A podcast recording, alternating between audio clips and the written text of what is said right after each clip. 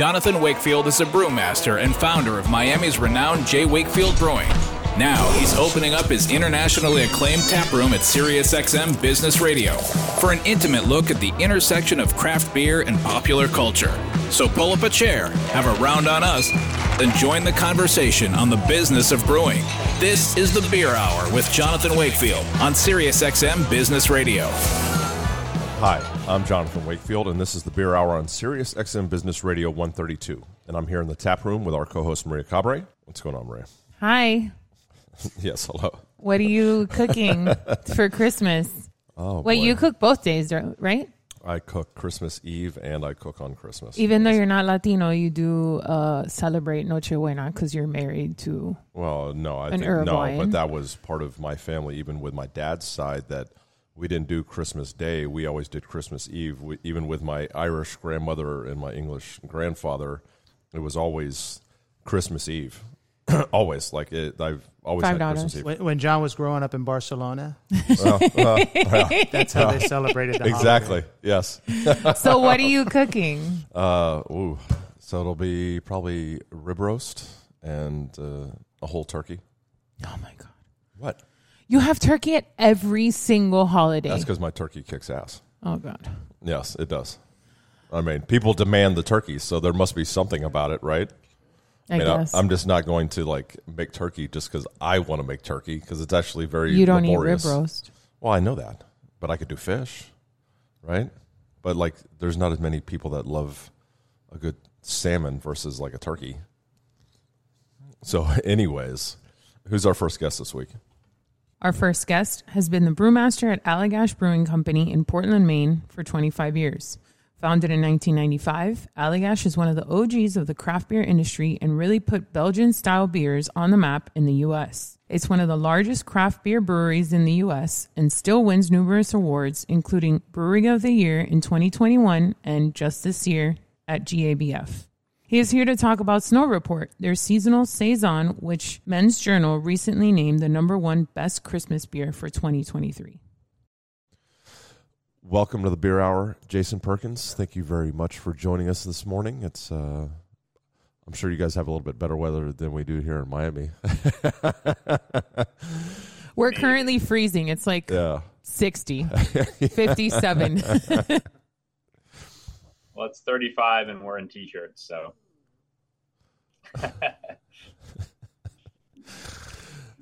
Before we get into Snow Patrol. No, it's Snow Report. I'm like, what? What are you like messing me up here? So before we get into Snow Report, let's learn a little bit about you and Allagash Brewing Company. So, when and where did you begin your professional career as a brewer? Uh, so I personally started. So I started as a home brewer, uh, like a lot of craft brewers do, um, in my college years, Yep. uh, and then really as soon as I graduated from college, I um, started working at a small brewery in uh, Missoula, Montana. Actually, a brewery called Kettle House that's still there. Uh, really, really making some really wonderful beer. Where are you Where are you from originally? I'm from Vermont. Okay, so, So, how, how did you end up in story. Missoula? I went to college in Maine and then moved to Montana to you know go ski the mountains and do the go west explore kind of thing. Okay, Um, and at that point, that's when I got my first job at a brewery, the Kettle House Brewery in Montana. I worked there for a year and then moved um, kind of back to Maine, I guess you would say, right. um, and then worked for a small brewery in Freeport called Gritty McDuff's, Freeport, Maine. Sorry Nice. Uh, for about six months, and then I started working at Allagash um, for for Rob, who's the founder and owner. That I started here in 1999. Whoa. Okay. So, how did how did you end up meeting Rob Todd, the founder of Allagash? So I was literally knocking on doors. I, I and it was kind of had gotten the bug of making beer for a living, and um, you know the the job I had at Gritty McDuff's, uh, great folks there, but it was always intended to be a, a seasonal job during their real busy season. So I was kind of trying to knock on doors, and you know, not even emailing resumes because that wasn't really much of a thing back there. So walking around with a, a resume and a, and a Manila envelope, and and uh, happened to knock on the door at Allagash and met Rob and his only other full time employee at the time, and just hit it off. And they happened to be in need of help, and I was looking for help, and it's just kind of good fortune. Um, and it's been a been a heck of a ride. Like I said, when when I started here, it was Rob, the founder, who's still still the only owner of the company, still very very active day to day here, uh, and then one other full time employee, um, and that's kind, and then one part time employee, and then that's it. And now we're about 150 employees and have grown tremendously over the Wow. last 25 years. So you joined in '99. What did you join as? As a brewer, or Yeah, I think that probably was my technical title was brewer. Um, you know, back then we did everything. You know, we right? uh, brewed, packaged, you know, worked events, you know, did, you know, salesy type stuff and working events at bars and throwing t-shirts around. I kind of did a little bit of everything. what was I mean? Because I've been there obviously uh, recently within within the last year. Um, what was it like? What was Allagash like in those early days? What what was what was the setup and how, how big were you guys back then? So we're real small. We were making about 500 barrels, 600 barrels a year when I started. Oh. Um, we'll do about 120,000 barrels this year. Right. So just for scale, just pretty pretty crazy different. Um, and it was also a very different time in craft beer back then. Yes. Um, you know, we didn't have we hard had hardly any visitors to come see us. And if you've been recently, you see we get a lot of visitors. It's Oh, a yeah. big part of what we do. Yep. Hosting people, you know, uh, letting people try our beers, touring them around, stuff like that. We we would get a, only a handful of visitors a year. It just there wasn't the same interest in craft beer back then. And then on top of that, we were doing um, very different things. To making Belgian style beers in 1995 when Rob, Rob started, really through late 2000s. Like no one around here was doing that. There were a lot of pale ales and stouts and brown ales. Like in, English style brewing was big here. So we, it ended up being good for us in the long run, but there was a period of time where uh, people didn't really know what to think of us. You know, Allagash White is our flagship, and it's a cloudy beer. It's a beer brewed with spices, and we got a lot of, you know, why does your beer look funny and smell funny kind of questions in those early days. Um, so very, very different time back then. Nice, nice. I, I'm I'm sure some of our listeners are wondering about the name Allagash. What does it exactly mean? Yeah, so it's a it's a, a river in northern Maine, um, and more and even bro- more broadly, it's a, a waterway that's protected. It's called the Allagash Wilderness Waterway.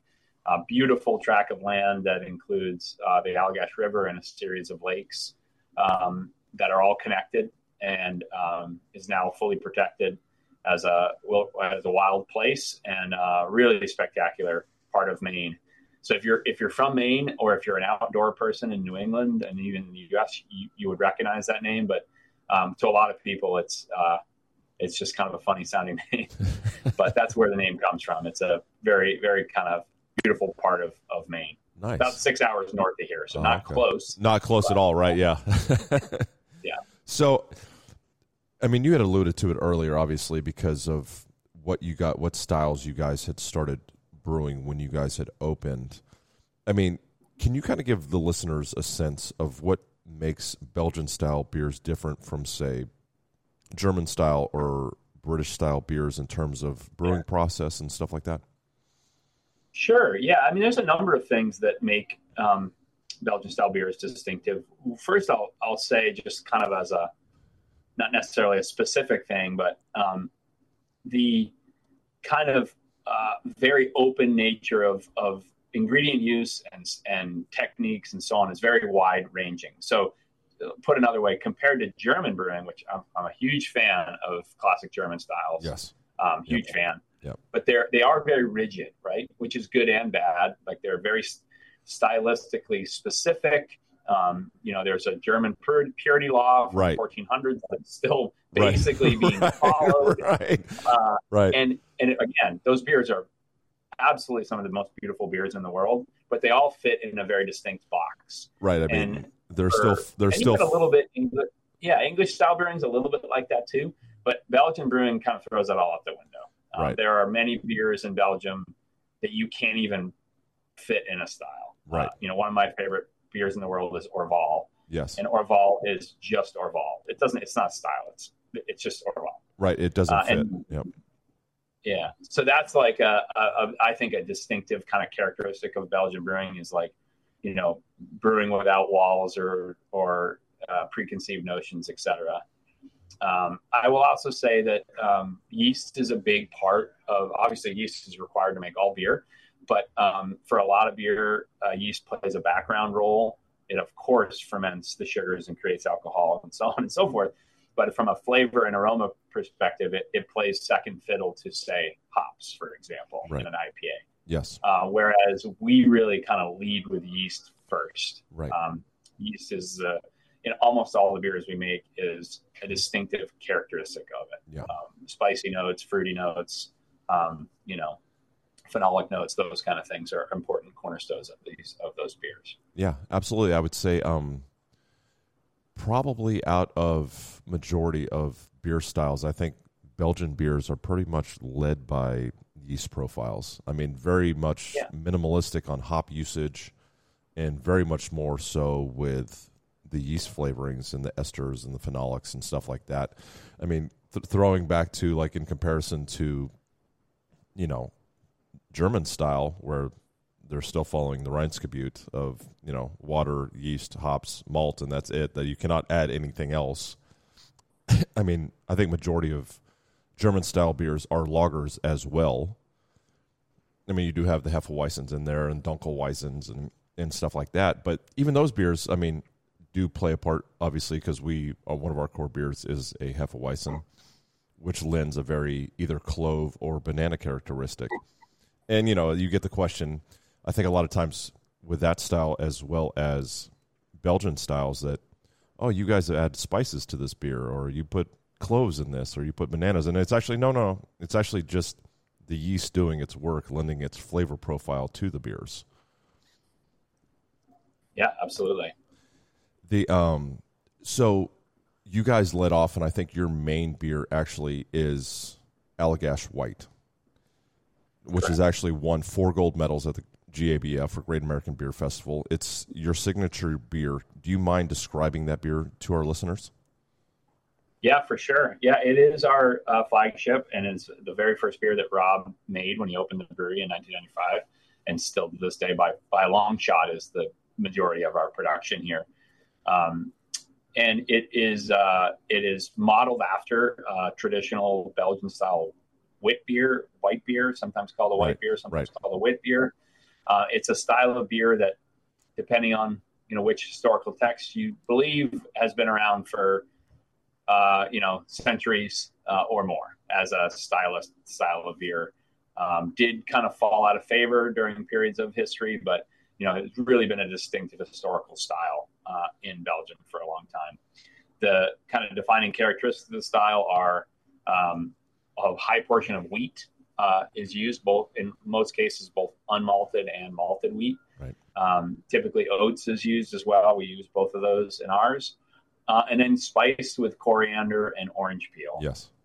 Um, and again, we follow that kind of tradition there. Um, and very important, getting back to yeast, it's very important for it to be have a that style to be brewed with a distinctive kind of white beer strain or wit beer strain. So much of the character comes from kind of the ester profile, fruity ester profile that comes through. Um, to do the beer correct well, uh, that style well, and I think we we do that we do that pretty well here. Uh, is to find a balance of all these distinctive flavors. So there's there's some spicy notes, there's some fruity notes from the yeast, there's citrus component, there's wheat uh, kind of base malt, all those layers to it. And if any one of those is out of balance, the beer can be can taste kind of muddled, or you know might taste like like curry like, for example, if you're using too much coriander. Right. Um, so finding a, a sweet spot with all those um, flavors to be blended correctly. And in the end, what we're hoping for is a beer that is both distinctive and interesting. So, like Yeah. we often like to say, if you're a beer geek and you want to geek all over Allagash White, we got we can do that all day long. We can talk about all the various components to make the beer and all the various flavor additions to it. So that works well for a you know a brewer, or a beer geek. But if you just want a beer that you can crush and, and, and it's yeah. refreshing and interesting, it's that too. So it kind of strikes that balance between both of those. The uh, I mean, I, I love that you guys have a main component as a Belgian wit. I mean, that's a, that's something that we struggled with actually because that Belgian wit strain, depending because there's obviously numerous of them, was always very finicky and had at times would crap out too early, and then you're left with mm-hmm. too much sugar left in, in, you know like too much sugar left in the beer and left with this thick beer, and it's always like you're fighting this battle for us when we were trying to brew a Belgian wit to find that kind of like correct window on how to get it done with that yeast strain because it can be finicky. But obviously, you guys yeah. have everything dialed in after doing this for so long, and that beer is an amazing beer to say itself.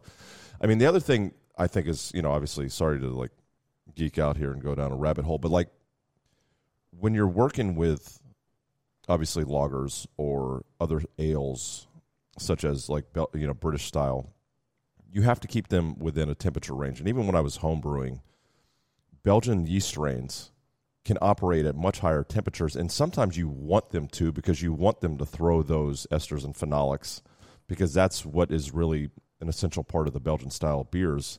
And it's funny because I remember in the early days, like we we do we've done we've done doubles, we've done quads, we've done triples, we've done wits. I mean, we've done a whole bunch of, of Belgian styles, and it was always like, yeah, you don't really need to keep the uh, glycol running on that tank. Just just let it rock. you know I mean, most of the time everybody's trying to work in a parameter between 62 to like 68 degrees, and now it's like, yeah, just turn it off and let it go. You know, which I find yeah. crazy. Yeah, we, for sure. And our, our house yeast, which we use to make Allagash White and, and some other beers, it, it is pretty sensitive to temperature in terms of the flavors and aromas that it produces. It's also pretty sensitive to to the food you give it. And right. a, an example of that would be, you know, what we use the same yeast in white as we do in our in our triple, right. which is a nine percent, you know, golden ale, and Ooh. the aromatic profile of those two are are so different. It's really fascinating. Same yeast strain in um, similar temperature ranges, even, but you're feeding it with you know, so much more sugar, it acts very differently. Right. Um, we've even used our house yeast at like fermenting at close to like mid 50s right to make like a, and and you almost get like lager like characteristics really so it's really interesting to see the influence you can have with yeast we've never gone with our house yeast above 70ish fahrenheit right. but we've right. had some saison strains we've used we pushed oh yeah pushed 90 fahrenheit yeah dupont like the dupont strain is a you know a classic one yeah. that you just you want it to run hot you know right. what i mean so yeah. that's that's interesting how much how much white do you guys make a year at this point so our, our white, we're about 80% white here. Wow. So, uh, so we're, you know, it's basically 100,000 barrels of white, basically. Jeez. Yeah. That's, I mean, but you know what? I, I mean, I mean, I'll be honest. Like, I think where the beer scene is right now, I think we've actually come back to a point where the days of brewing 300 different styles, you know what I mean, or 300 yeah. different beers a year yeah. is gone, and it's seen more of a. Fo- I mean, we're 10 years in now, and it's more of a focus mm-hmm. now that people want that core beer style and they you run with that one core and then you have a couple different beers and you can do a, a few here or there but really it's that focus on that one core style. You know what I mean? And it makes sense that you guys have really, you know, kicked it off well with that one style and lead with that and make so many barrels of it. I mean, it's it's just proving the point because I'm seeing everybody else really narrow their portfolios down to very little and focus on one, maybe three at most. You know what I mean? Yeah, yeah.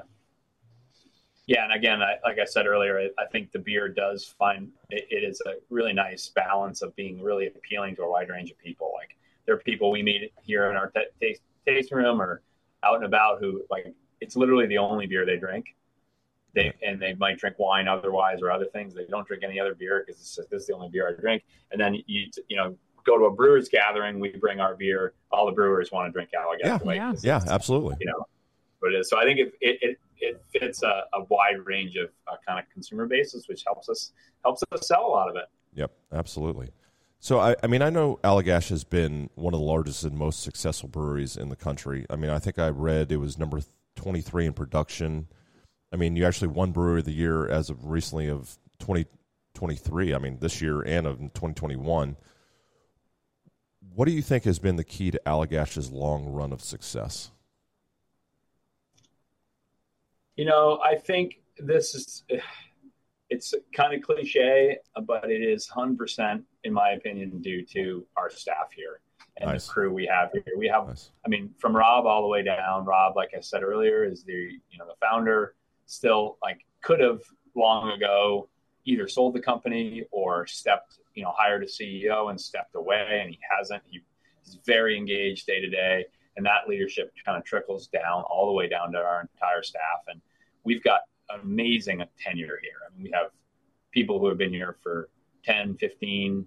I mean, I, am the longest tenure, but I've, but other than that, we've got a lot of really long tenured people here, passionate people who care, you know, really deeply about about quality, about um, efficiency, but still, you know, don't take themselves all that seriously. So, good, fun working environment and so yeah, on. I got you. I think we just really drive each other to always always find a way to be better every every single year. Nice. Whether that's on you know on a beer thing or whether that's a employee benefit thing, like across the board, we really try to try to be better all the time. Nice, nice. I, I kind of want to dive into so who who created Snow Report and when? Yeah. So it's not uh, snow patrol. It's not snow patrol. It's snow report. Okay, Rocco. snow patrol is a band. yes. Snow report. Yeah, yes. so I'll try not to go too far down a rabbit hole, but it does give me an opportunity to talk about in general how beers are made here, um, and and it's it's just uh, it's something that I'm super proud of and passionate about here, and and that's our what we call our pilot program. So it's yeah. it's been in existence for probably 15 years to some in some capacity, but has evolved and gotten a lot more sophisticated and better run. And um, I don't actually even run the pro. I participate in it, but I don't run it anymore. Right. Patrick Chavanel, our R and D brewer, does, and he does an incredible job with it. Um, but it's basically a team of people who are on this pilot team who kind of take in ideas from the whole company and kind of figure out a way to create beers from ideas. So we have a, a very open ended method for any employee who works for us to submit an idea for a beer. Right. So sometimes that idea might be a fleshed out uh, homebrew recipe. Other times it might be like, I had this delicious dessert my wife made for me. I want to make a beer that tastes like that. Nice. Okay. And then we intentionally make it very easy to submit an idea. And then that team of brewers will take the idea and create a recipe from it and that recipe will then get brewed on our small, which is basically a 10 gallon, like a, a really nice homebrew system. Those beers will get brewed and then put on our employee um, tap tower, get rated by staff on, on preference and what they like about it, what they don't like about it. And we make about 100, maybe 120 of those a year. So nice. we're brewing like twice a week usually. Wow. Okay. Um, and then out of those 100 ish beers uh, that we make a year at that size, maybe 10 of them, 12 of them get sized up to the next step. Okay. And for us, the next step is um, here in the tasting room. We, we call it our From Maine with Love series. So it's From Maine with Love and a number. Uh, I think we're up to 30 ish now. I forget exactly where we are now. right. um, and, and those are only sold here in the tasting room, but we do put them in cans and you can buy them or take away. And that's kind of like, I don't know, like the, um, the AAA uh, baseball league, if you will. Right. No, I got you. I got you. We, yeah. We can size it up. We can see how it's received, and then from there, the beers that do well or we think could go further, then go to the next step, which is uh, distribution to our entire wow. uh, distribution footprint. Which we're only doing like two or three uh, new ones a year okay. in that case. Okay. And uh, Snow Report is one of those that followed that path. So backing it up, the idea itself came from uh, Justin Kendall, who's uh, one of our is our second shift packaging supervisor. So he works in the packaging team. He submitted an idea for a um, you know kind of festive honey saison. We brewed it on the pilot system. Everybody loved it. We then brewed it last year and sold it in our tasting room as from Maine with Love number something. right. Yeah, I got you. Uh, and it was also really well received there. And then so then we decided to size it up um, and now it's hitting that national distribution Whoa, this okay. um, this fall slash winter as Snow Report. So that's kind of the way the evolution. It, it this beer kind of shows in a perfect world how an evolution of a beer could work. Right. Um, to right. go through all those steps. Nice. So, how, how much Snow Report did you actually brew this season? Ooh, that's a good question. I don't know that off the top of my head, but probably somewhere in the three or four hundred barrels. That's just a guess. I, I, mean, that's still a lot of beer. That's a lot of beer. Yeah. Uh, I'm gonna be honest. Yeah. I mean, it, it is a lot of beer out there.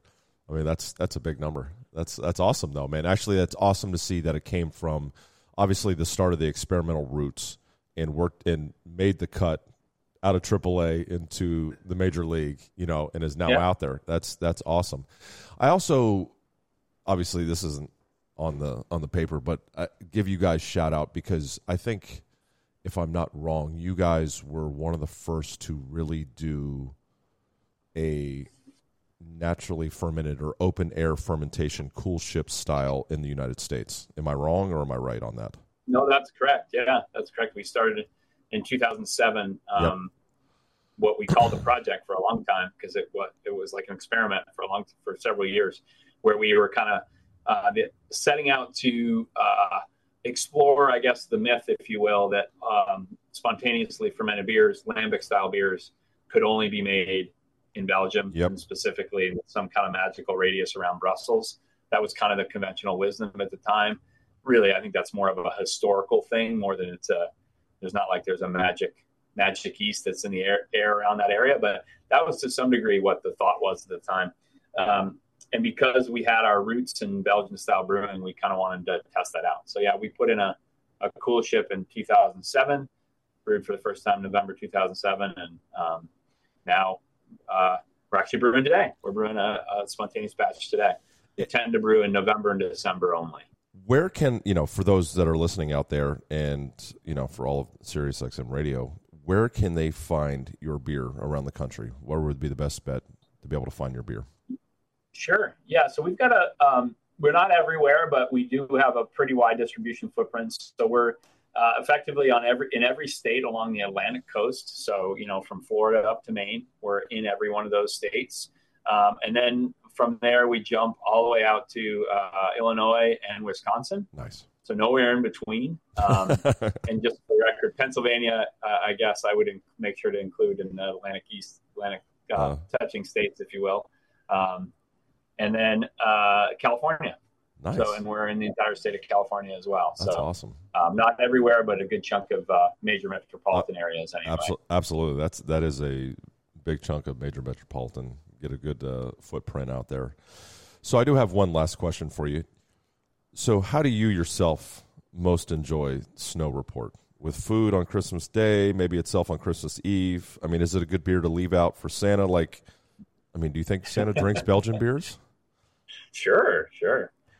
Uh, yeah, I mean, it's a great. I will say it's a great food food beer because of how um, you know it's got a nice balance of. It's dry if you to measure the uh, the sugar content it's pretty dry, but because of the honey, it perceives with some Sweetness. some nice body to it. Um, but it's also being a 8.6% honey beer.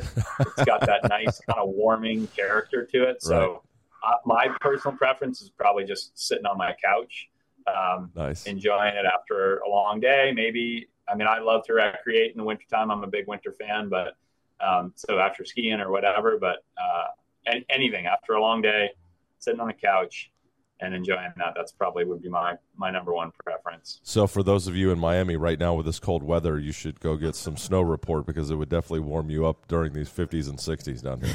That's right. That's right. It's all rel- it's all relative. Yes, absolutely, absolutely. Yeah. Well, thank you very much for your time, man. It has been awesome to be able to chat with you. And uh, yeah, we're big fans. Yeah, we are. We're big fans. That's awesome. Thank so, you. It's my pleasure. Thank you for taking time out of your day, and we hope you have a good holiday. Same to you. Thanks so much. You're listening to the Beer Hour with Jonathan Wakefield. Conversations on the business of brewing and popular culture. Our last guest of 2023 is one of the foremost authors, journalists, and podcasters in the world of craft beer. His website, All About Beer, is an entertaining resource for well written, carefully curated content about all things craft beer. He hosts the popular podcast Drink Beer, Think Beer, and co hosts Steal This Beer. His articles have appeared in the New York Times, Wall Street Journal, Washington Post, Los Angeles Times, and NPR. He's here to recap the year that was in craft beer and give us a preview of 2024. Welcome back to the Beer Hour. John Holl, it is great to have you on the show again. It's always a it's, it's a pleasure. it's wonderful to be back. Thanks for having me. It's uh, I'm I'm I'm a fan. I'm a subscriber to the to the satellite radio. So when I catch you when I'm in the car, I'm all, I'm I'm all I'm like, hey, I know those guys. I, I still think we need to do an episode where we get John and Augie on at the same time. I mean, you know, like it it, it would not. That'll be, have to be like a three part, one hour series uh, each. Uh, no, no, no, like all together, you know, in one episode and jam it out. Because yeah, but see, the fun thing is though. I, we and we can do it in person, and then John, you, me, Maria, and Rocco, we can go just to the bar and have some drinks and Augie won't even know that we're gone.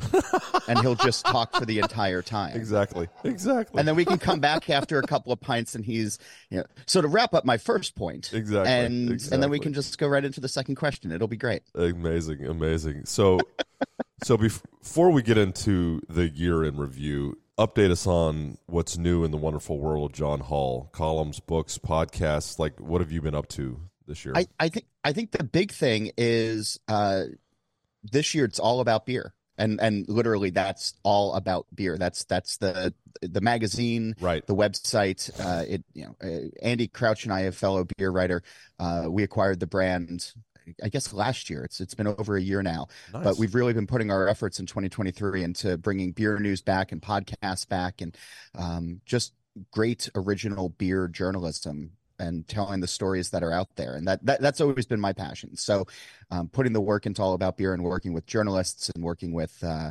um, uh, content creators and, right. and, creating new things it's been fun. I uh, i think it probably couldn't come at a better time for the industry to be honest. Okay. I mean I, why I, is that? I just because i think the industry i mean i think actually we're missing you know like I just had this conversation with Rocco the other day, like in Miami no one writes about beer anymore. Like it's become a dead subject down here. But it's like the industry to me as a whole, and I, and it's not just me. I mean, because we've fallen on hard times, and I mean, we're struggling and surviving. You know, but it's not just me. It's everybody out there. You know what I mean? And it's I think the that um, fire or passion or like uh, fanboyism of, of craft beer is kind of waned. And you know what's interesting uh, for me? Uh, so I came to writing about beer from a hard news background. So I covered politics, I covered crime, I covered breaking news. So I'm I'm used to covering bad news or disappointing right. news. And right. I think that you're right that there was a time where there were a lot of the sites that were out there that were going along with the good times. It's yes. wow, this is awesome. And there's lines around the corner and this is a sellout festival and this is, you know, it's sold out in seconds, things like that. And it's fun to write about fun things when fun times are happening. It's a lot harder. And and, and for the last year, um, Andy has gone through this. I've gone through this. You know, um, you know, we're writing a lot more stories that have a lot of sadness in them. Yeah. Where I'm talking to people, and you know, at the beginning of COVID, right, we're writing about COVID, and everybody's in the same panic together about what's going on and, and how we're going to get through it. And I, I remember talking with somebody saying, as a reporter, I almost felt like these were therapy sessions because before we would get into talking about somebody's fear, we'd you know be talking about you know how scared we are and and you know what our kids are going through and and, and all of that, and then you'd get into to, to covering the news. But these days, there's just there's so much worry. There's, you know, the news of closures have become commonplace now. Yep. Um, you know, a, a, lot of the the unpleasantness that that has come out of the industry um, and brought to light over the last couple of years, you know, is still happening all the time. And I think that the people who are only used to writing about Citra and Mosaic, they, they're they're having a tough time sort of handling it, and that, that that's painting with a broad brush. No, but, I, no, I absolutely agree yeah. with that. I agree with that. I mean, because listen, I mean, I have plenty of stories to tell you just within the last year and a half. You know what I mean? Yeah. Running skeleton crew where it's just me and Maria working in the brewery now. You yeah, I mean? it's it's yikes. Yeah, yeah, it's it's different. You know what I mean? But it, it's I think the landscape has changed. But I mean, hopefully, the stories to be told will actually shed a better light on the industry and not just this thing of like, oh, hey, you know, we we don't, you know, we had a line that went a block and a half. Like those do, days don't exist anymore. Now it's like true grind, and people aren't doing 300 different beers a year. They're focusing on like three core brands or one f- true flagship, and that's what they're pushing. You know what I mean? Yeah, and and I think that's also what consumers want as well. Yep. And it, I, I think the big story for me that has come out over the last year is that return to stability in what people want in their pint glass. And you know people are talking about um you know 12 packs now. And it's not necessarily variety packs so No. they're out there but people want to buy 12 packs now and they want 12 12 ounce cans of the same thing and they want consistency.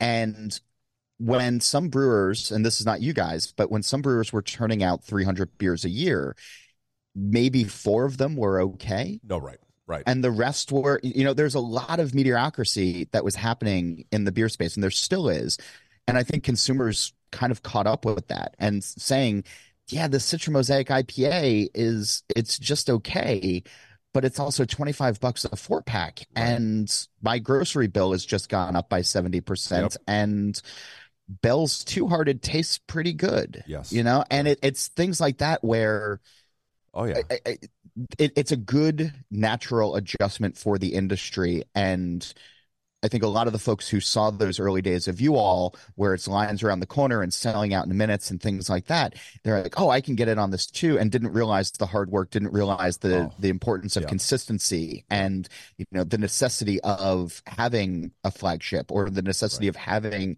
you know something that you're well known for that you do well and those those proverbial chickens are coming home to roost Oh no, yeah. I I always thought along the lines as going through this, like, yeah, this was great. Did I think it would last forever? No, but obviously, you know, I didn't want it to go away, but it did. But it's like, yeah we always had cores from the jump, but it was like I knew there would be a thinning of the crops when it came to that, as far as how many people jumped in to just start brewing craft beer and not realizing, you know what I mean? But it's like, um, it's like you know now we're down to, uh, you know, we still do sours because that's what Yeah. we're known for. People want them down Sure. here. Uh, we do less barrel aged stouts because people don't buy them. They don't. They sit on Yeah. shelves. You know what I mean? Yeah. Uh, now it's more we're pushing our West Coast style IPA. That's our flag. Our Hefeweizen, you know, uh, a lager, and it's like that's what people want. That's what people want to drink. Yeah, and it's interesting too, right? It's I, I as somebody who travels a lot and likes to travel, I, I it was cool for a little while that I could come to a city like Miami and I could visit eight or nine breweries all within walking distance, right? Right. But after you get to the third one, having visited you guys first, it's like, oh, why did I leave? Right.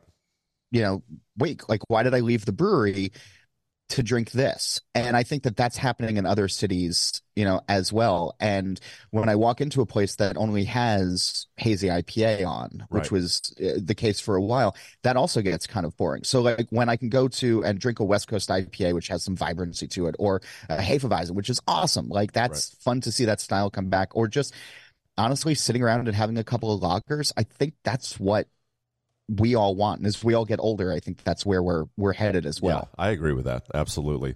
So let's put a uh, red bow per se on 2023.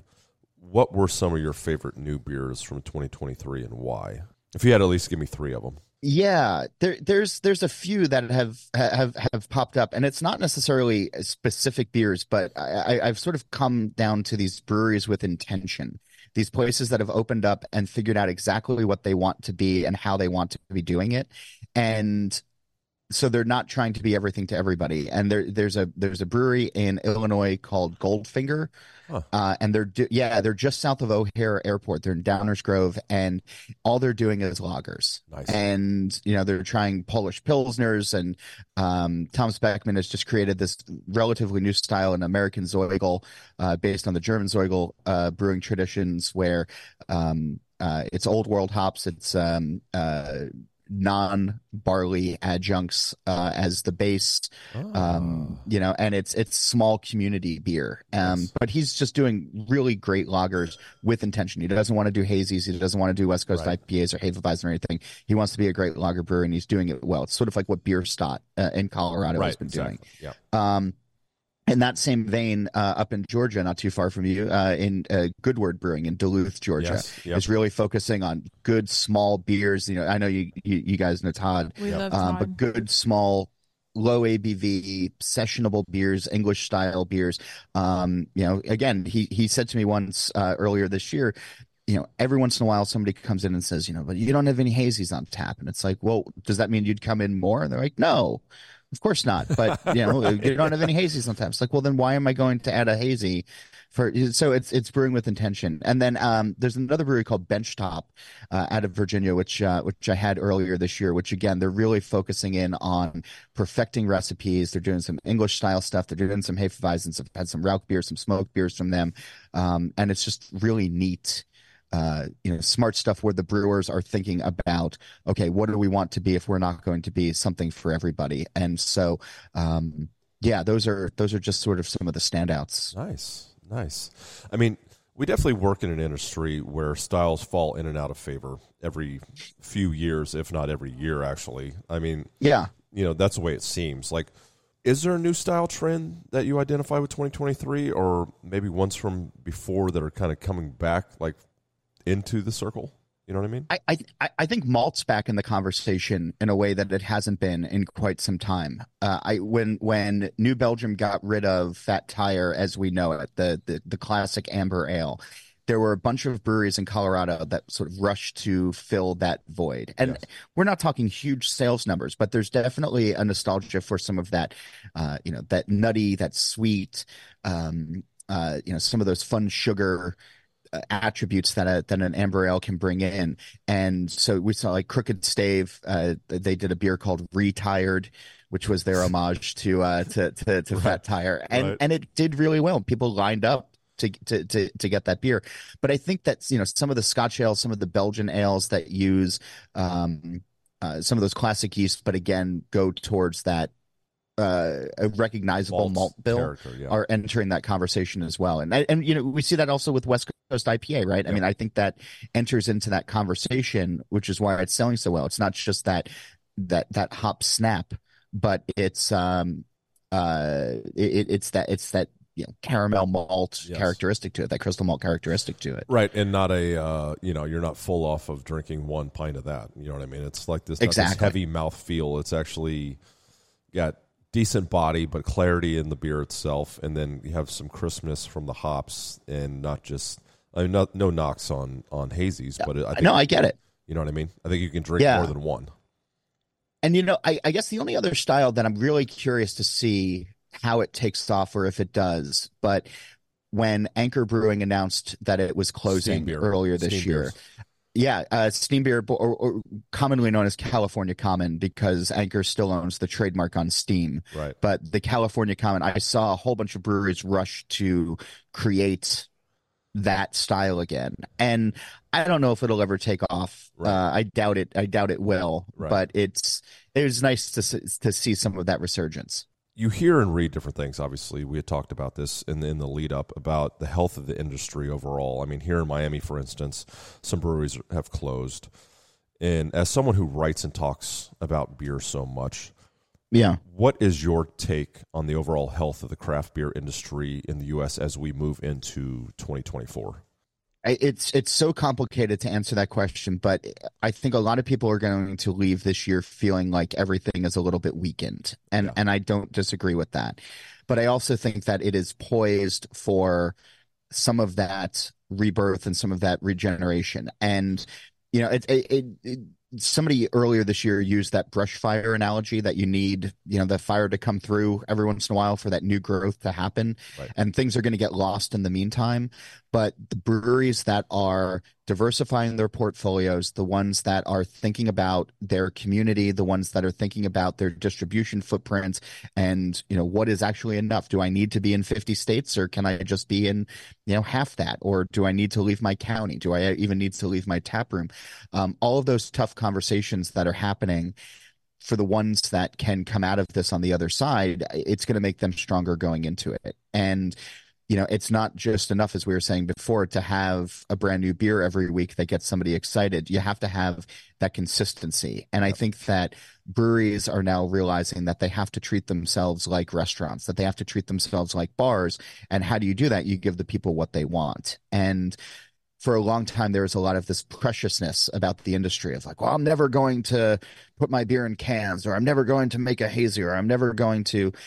The ones who have pivoted and and gone to that and done it well and done it with intention, like those brewers that I mentioned before, um, I think are the ones that are you know that are that are smart and that that, that that'll survive. And you know the ones who you know opened up at either the wrong time or made you know tough financial moves or ones that they thought would never catch up with them because you know every saturday we're selling out our multiple cases of Right, cans right. and they weren't thinking long term yeah those are the ones that are gone and it, it, it's sad when anybody has to close like it really is because yeah. people put their hearts and dreams into it but it's also a business and restaurants close all the time and you know businesses close all the time and in a saturated market where the consumer of craft hasn't really grown in the last 10 years Right. you know that those pieces of the pie are getting a lot lot smaller so somebody's going to get squeezed out so it's I, I i think the overall industry is in flux and the next couple of years are going to be really lean for a lot of folks Yes.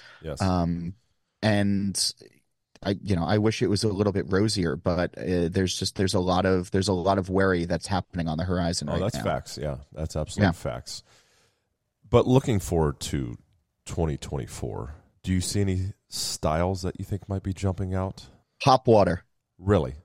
yeah, Really? Hundred percent told hop you. water. Yeah. I mean, we've actually we. Can yes. you explain to our Yeah. listeners, Mr. Sure. John Holl, Um, what hop water So is? it's it's it it is a sparkling non-alcoholic seltzer or club soda or you know however you want to describe that, but a seltzer, a non-alcoholic seltzer that is hopped like an IPA.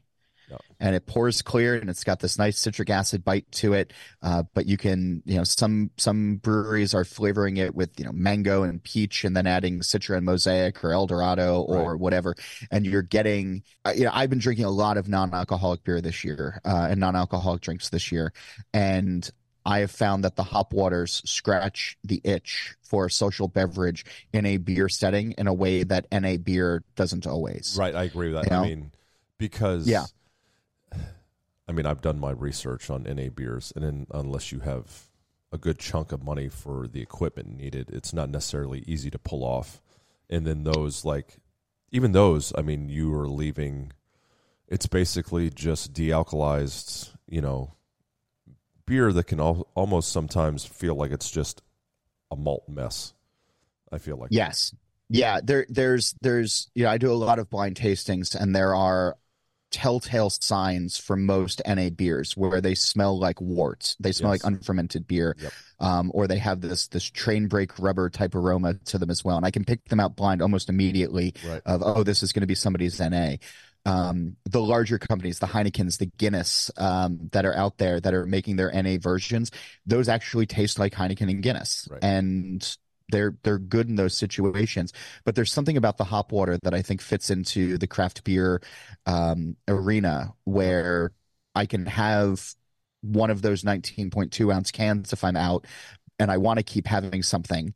Uh, but I need to get home or I need to work the next day. Switching to those hop waters is, is great. Or in the middle of the day, if I'm doing a show like this, having one of those instead of having the beer that I might have had in the past helps me get through the rest of my day. absolutely. And yeah, uh, Sierra Nevada's come out with one. Revolution has one now.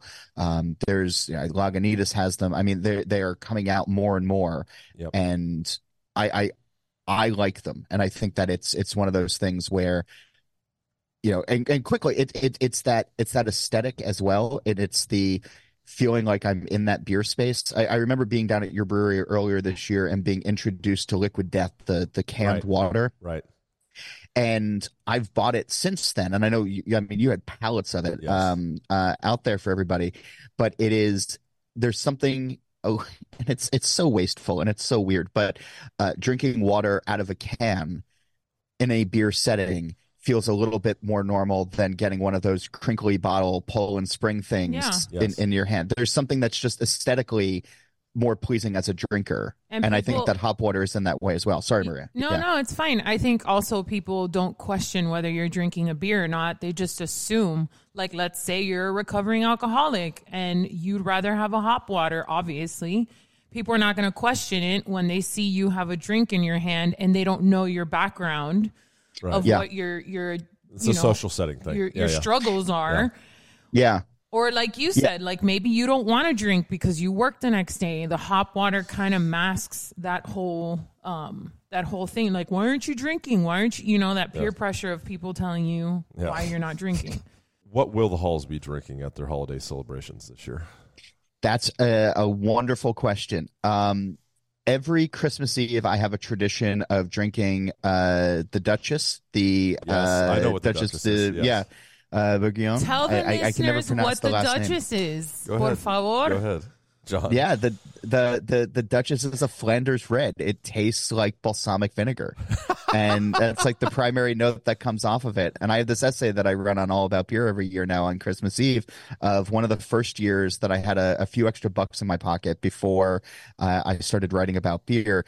Uh, there's something about the this classic Belgian label that called to me, and it was you know more money than I usually spent on beer, and I got it, and I I made my way through it over the course of an afternoon when I was just kind of sitting at home and Christmas lights and everything, and it was just this really nice special thing. So every year I, I drink that on Christmas Eve, and then uh you know Christmas Day I think it's it's it's going to be um yeah probably some some some stouts early on in the day like some middle ABV like no adjunct or barrels, and then increasing into uh into to some of the more uh whiskeys type stuff before the bourbon comes out. Oh, I was gonna That say, be do the- you do you just stick to beer? Do are you down? Oh no, no, no. Okay. There'll be there'll be there'll be wine at the table. There'll be uh bourbon afterwards. It's uh um but I also have I have a, a six year old. So one, we're gonna be up early on Christmas morning, and then two, like, you know, the next day we're gonna be um you know, just uh uh playing with all the toys. So it, Nice. it's just not gonna be a, a super late night. I'm Yeah. going to give this to Maria. So the pr- correct name is Duchess Day. Bourgogne, de Yes. Bourgogne. Yeah. Bourgogne, yeah. Yeah. Yes. So I had to have the But person it's- that actually speaks French. it's hard to pr- it's hard to pronounce and it's one of those things where as a writer now that i do a lot of radio and i do podcasts and everything uh, getting these pronunciations right is is is important but it's also terrifying yes.